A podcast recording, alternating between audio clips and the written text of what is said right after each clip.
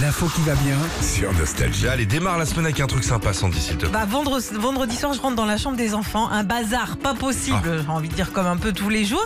Et c'est drôle parce qu'il y a 2-3 jours, je suis tombée sur euh, une étude scientifique qui dit que les personnes bordéliques seraient en fait hyper créatives et réfléchiraient à beaucoup de choses en même temps. En gros, seraient intelligentes. Ah, ouais, bon. C'est un peu toi. hein. Ah, moi, je suis pas bordé. Ah, il est Ah pas bah, t'as bordélique. raison. Ah bon, au travail, il est pas bordélique. T'as- Ouais. Vous avez vu son bureau, il y a des trucs qui datent d'il y a deux ans. Ouais, mais je pense que c'est qu'au bureau Ça- parce non, que non, je non, crois que attends, chez lui, c'est très très bien rangé. Non, non, mon bureau, c'est un musée. Ça n'a rien à voir. Ça n'a rien à voir. Alors, euh, donc, elles n'auraient pas assez de temps pour ranger leurs affaires et du coup, c'est pour ça qu'elles s'intéresseraient plus à la vie des choses quotidiennes. C'est un petit peu la bonne excuse.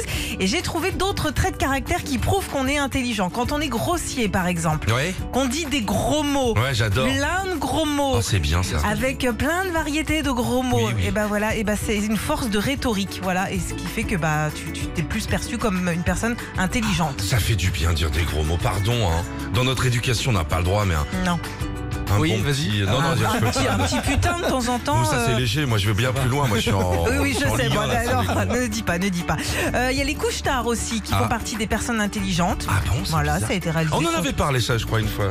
Et puis les curieux. Alors forcément, tu t'intéresses, tu ouvres des bouquins, t'es un petit peu plus intelligent. Et puis sinon, une autre étude sur laquelle je suis tombée, euh, il faut manger des fruits et surtout des fruits rouges pour être euh, intelligent. Ils te conditionnent ton cerveau pour apprendre de nouvelles choses. Retrouvez Philippe et Sandy, 6h-9h sur Nostalgie.